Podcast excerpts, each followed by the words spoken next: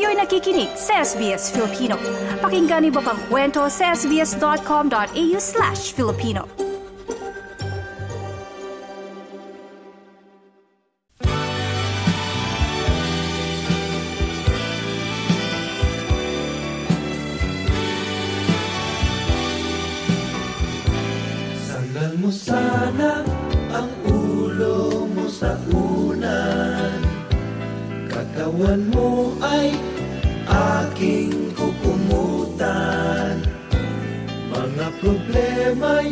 Iyong malilimutan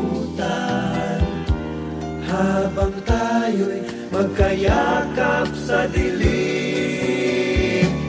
Magandang araw po sa inyo, Ginong Jim Paredes. Ah, Magandang araw din.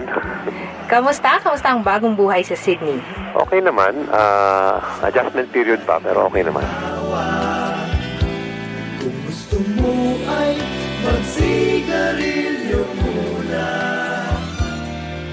Bago tayo magkayakap sa dilim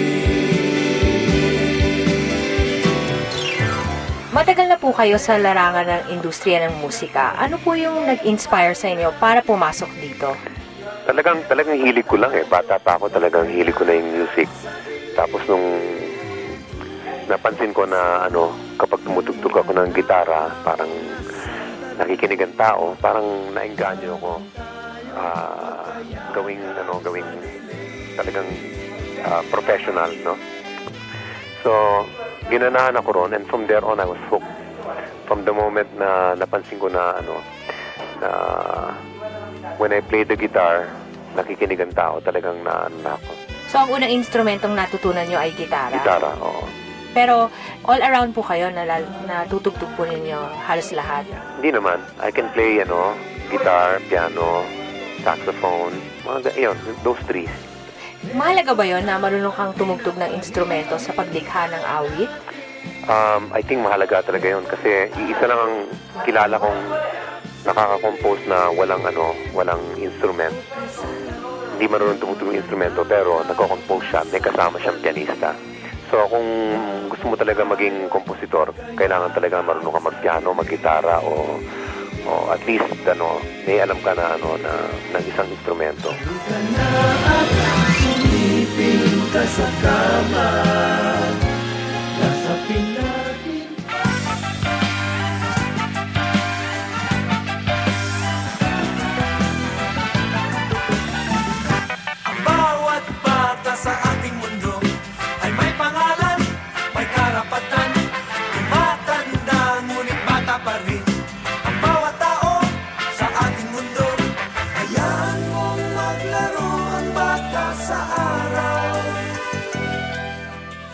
first song that I ever wrote was New Day.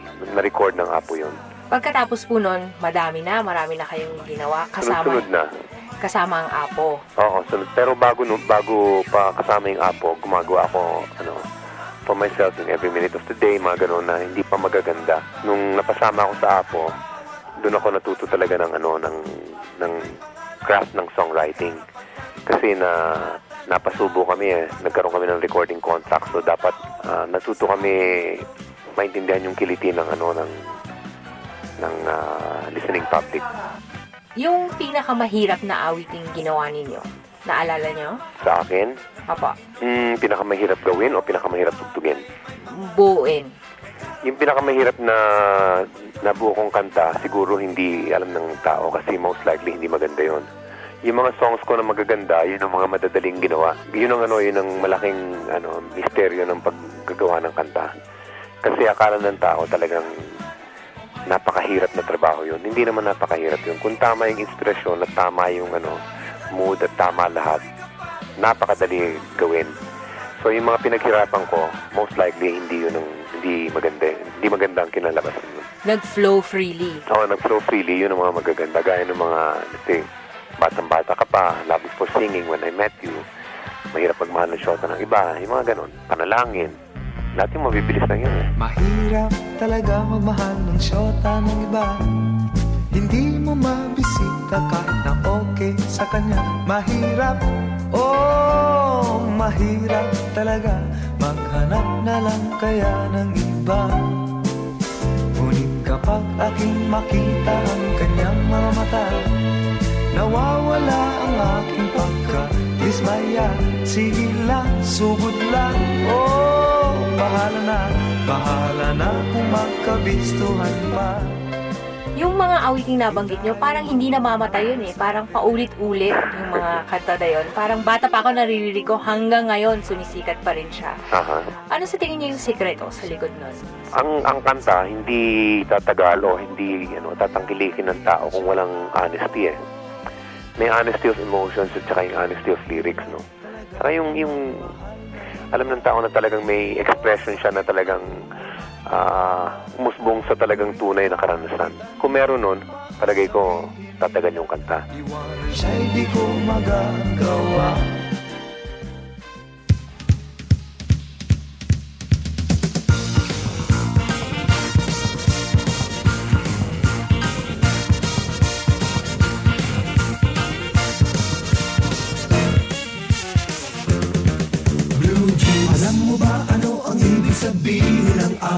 ating pagsisikat sa eskwela?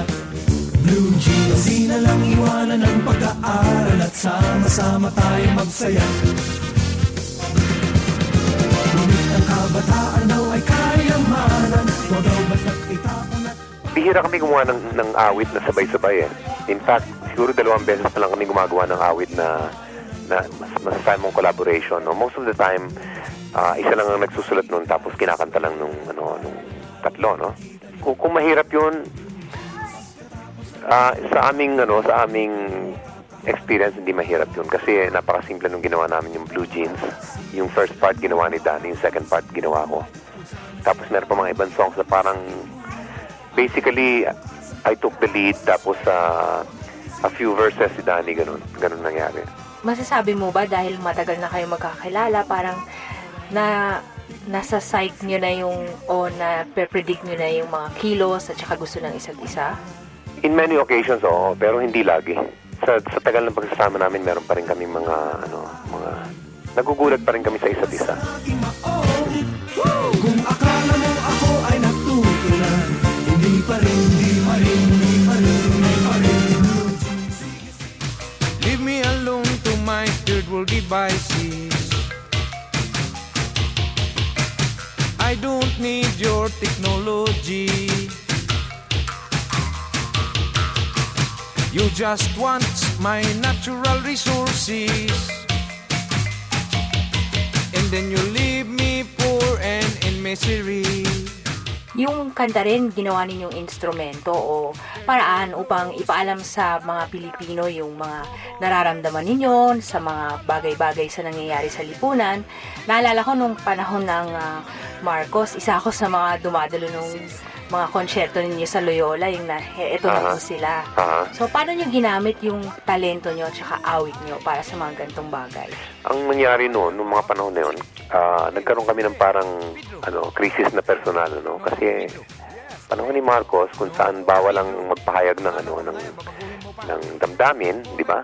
Ng mga kuro-kuro. But at the same time, ang tingin namin sa sarili namin, mga artist kami. Ang artist hindi pwedeng pinagbabawalan. So, nung natawid namin yung ano na yun, yung hakbang na yun na, na oo, nakakatakot mag-express ng sarili, pero kung tunay kang tao, tunay kang artista, gagawin mo yun. Nung, na, nung natawid namin yun, wala nang tigil. Naging natural sa amin magsalita laban sa ano, sa diktador, laban sa sa nakikita namin mga mga hindi maganda sa lipunan. Isa po kayo sa mga unang mga artist sa mainstream na inilabas yung kanilang damdamin. Naging mahirap ba ito? mahirap, nakakatakot. Kasi unang-una ang feeling mo, ah merong mga merong mga ah, political questions involved tapos ah, parang feeling mo ah, sapat ba ang aking kaalaman tungkol dito, di ba? Tapos nandun din yung ano, kap- kapag kontra mo sila, malakas sila, pwedeng mawala yung karir mo, no, pwede kang masaktan, pwede ka pang mapas lang yan, di ba? So, yun ang mahirap doon. Pero, umabot dun sa punto nga na sa gaya ng sabi ko na ano, kung tunay kang tao, gagawin mo yun. Sa akin, ganun katindi yung ano, ganun katindi yung yung tinawid namin. It's been so long since I've had a glance of what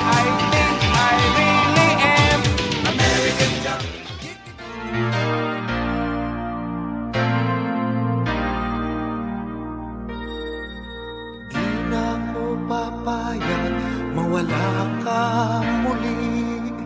Di na ako papayag na muling mabawi. Ating kalayaan kay tagal na nating mithi Di na papayagang mabawi muli. Magkakapit pisig libo-libong tao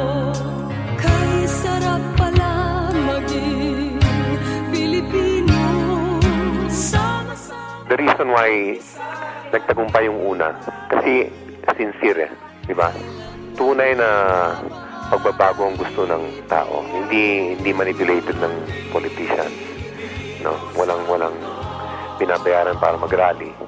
Yung mga sumunod doon, medyo ano na, masyado ng maraming manipulation, no?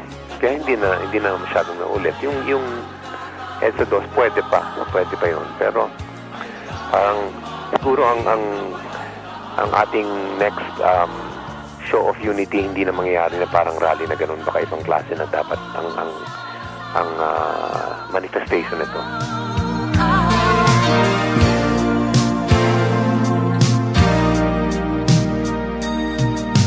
Basta nang nagaganap sa aming bayan Ang problema lang ngayon ng lipunan natin is parang nasa ano naka nakapaon tayo sa ano eh sa inertia no. Walang lideratong pwedeng paniwalaan at walang lideratong parating, no? Parang naghahanap ng solusyon na hindi pa natin nakikita. Yun ang ano, yun ang parang nakikita ko. Parang it's the whole social ano, social problems are crying out for new solutions.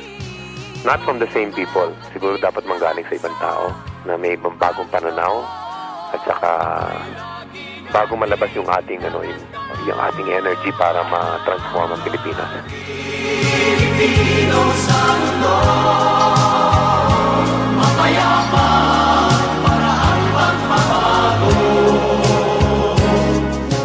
One of the reasons why tinuloy ko itong migration ko dito sa Australia, eh, sa, sa totoo lang napagod na ako sa Pilipinas for now.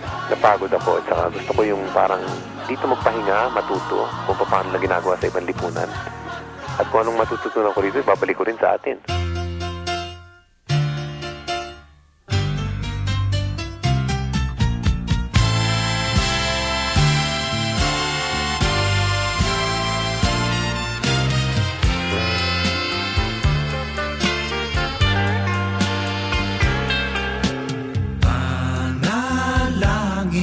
Ko sa habang buhay Makapiling ka, makasama ka Yan ang panalangin ko Naging composer kayo, mga awit, at naging isa rin po kayo sa mga nag-pioneer nung noontime shows na kumbaga ay ni-reinvent yung isang linggo na po sila. Yeah. Ano po yung pinaka-paborito ninyong ah, role? Actually, yung sa isang linggo na po sila, yun ang pinaka hindi ko gustong ginawa sa career ko. Bakit? Kasi parang ang feeling ko, yung, yung tinanggap namin yung daily show, nangako yung stasyon na pwede namin baguhin yung formula, at saka lahat yun, at saka i-upgrade namin yung ano, yung content. Pero pagdating na sa ratings, eh, para ano, para mabuhay, iba na yung ano, iba na yung ginalabas pagdating sa actual, no? So, there were some days na okay, nagagawa namin yung gusto namin. There were other days na talagang ah, dictated by the station kung anong gagawin namin. So, siguro hindi, hindi, ano, wala akong masyadong masasabi tungkol sa mga ginawa namin dun sa, ano. I, thi- I think to a certain extent na elevate namin. Pero, not as much as we wanted to. Sa sandaling panahon na nilagay niyo dito, anong tingin niyo sa musika nila? Musika ng Australia. Ah, hindi ko masyadong gusto. parang ano, parang ah, well, it's just like the rest of the western world, no? Meron ako mga ibang group, mga grupo dati na ano, galing sa Australia na nagustuhan ko, yung mga Men at Work. Tapos meron mga ibang aboriginal singers na narinig ko na nagustuhan ko na parang may may raw sound at edge na parang iba, di ba? Gustong gusto ko yung gustong gusto ko nakikinig sa musika musika na ano eh, na alam mo kung saan ang gagaling eh. In other words, hindi lang yung nagpapatunog ah, Amerikano o o British or Hollywood. Gusto ko nalalaman ko kung ano yung contribution na kung, kung ano yung local culture na pinanggalingan niya. No? That's why yung Celtic music nagugustuhan ko dahil alam ko talagang nag, meron silang binibigay na meron silang binibigay sa musika na galing sa kanila, di ba? Hindi ko pa masyado nakikita yun dito. Maybe I'm just listen, listening to the wrong thing. Sa tingin po ba ninyo, ganun din yung nangyayari sa atin sa Pilipinas? Sa Pilipinas, ang dapat, dapat gano'n ang mangyari. Nung, nung nagsimula ang OPM, gan, doon papunta yon. Pero marami sa mga kabataan natin, akala nila na kapag tunog Amerikano sila, yun ang, yun ang ah, international sound, no? Ang tunay na world music ay nanggagaling sa mga particular na ano na pu- puok, di ba? Gaya ng mga Brazilians, tunog Brazil sila at saka hindi nila binabago yon, di ba? Ang contribution nila, yung sarili nila. Yung mga Jamaican, hindi nila ini-improve ang English nila kasi ganun sila magsalita. Tayo, marami sa atin mga mga performers, gusto natin tunog Whitney Houston tayo o tunog kung sino-sino dyan, di ba? Na hindi alam ng tao kung saan tayo galing. So parang mali yung formula pa natin. Dapat bumalik tayo sa OPM. Gumawa tayo ng Tagalog at ang mag-hit yung ano yung tunay sa atin, gaya ng anak, di ba? Dahil tunay na kanta, tunay na experience, nakita ng mundo yung, yung katotohanan niya at, at, at tinanggap. Hindi yung nag, hindi tayo hindi tayo kailangan mag-fake kung kung kung anong klaseng tao tayo. Kumbaga may sarili tayong Dapat, identity. dapat ganun talaga ang approach natin. That's why ang aboriginal music stand out kasi eh. Hindi sila nagpapaputi, di ba? Ganun sila. And then, okay sa tao yun. Uh, the rest of the world sees the formula that way. That's why, di ba, pag isipin mo Chinese culture, may Chinese team, di ba, hanggang pagkain, hanggang pagbihis, hanggang pagsalita. Ang Japanese, may Japanese team, di ba? Ano yung team natin ng Pilipino? Mahirap yan, di ba? Hindi natin makita. Kung minsan lumalabas pero hindi hindi tayo consciously nag-iisip kung paano natin ma, mapapakita ito ng ng kabuuan, di ba? Na talagang meron tayong Filipino team at meron tayong Filipino culture na talagang na talagang recognizable at at may may ano, pwedeng maging universal. Eh, yung tunog po ng apo, kailan namin maririnig na live? Ah, actually, na, nakatanggap lang ako ng email sa manager namin. May plano kaming pumunta dito, mag-perform dito sa, dyan sa, ano, sa Melbourne, ng 28th yata ng July, or sa 20, tapos sa 29th dito sa Sydney, no? So, iikot po kayo ng Australia sa mga nalalabas? Dalawa lang, dalawang cities lang. Tapos meron pa kaming show sa Guam after that eh. So, patuloy pa rin ang apo. Of course, oo. Maraming salamat po sa panahon ninyo. Okay, sige. Call me again. At gaya nung araw namin sa eskwela Pag magkasama ay nagwawala. Napakahirap malimutan Ang saya ng aming samahan Kahit lumipas na ang ilang taon Magkabarkada pa rin. Ngayon Magkaibigan, magkaibigan Magkaibigan pa rin magkaibigan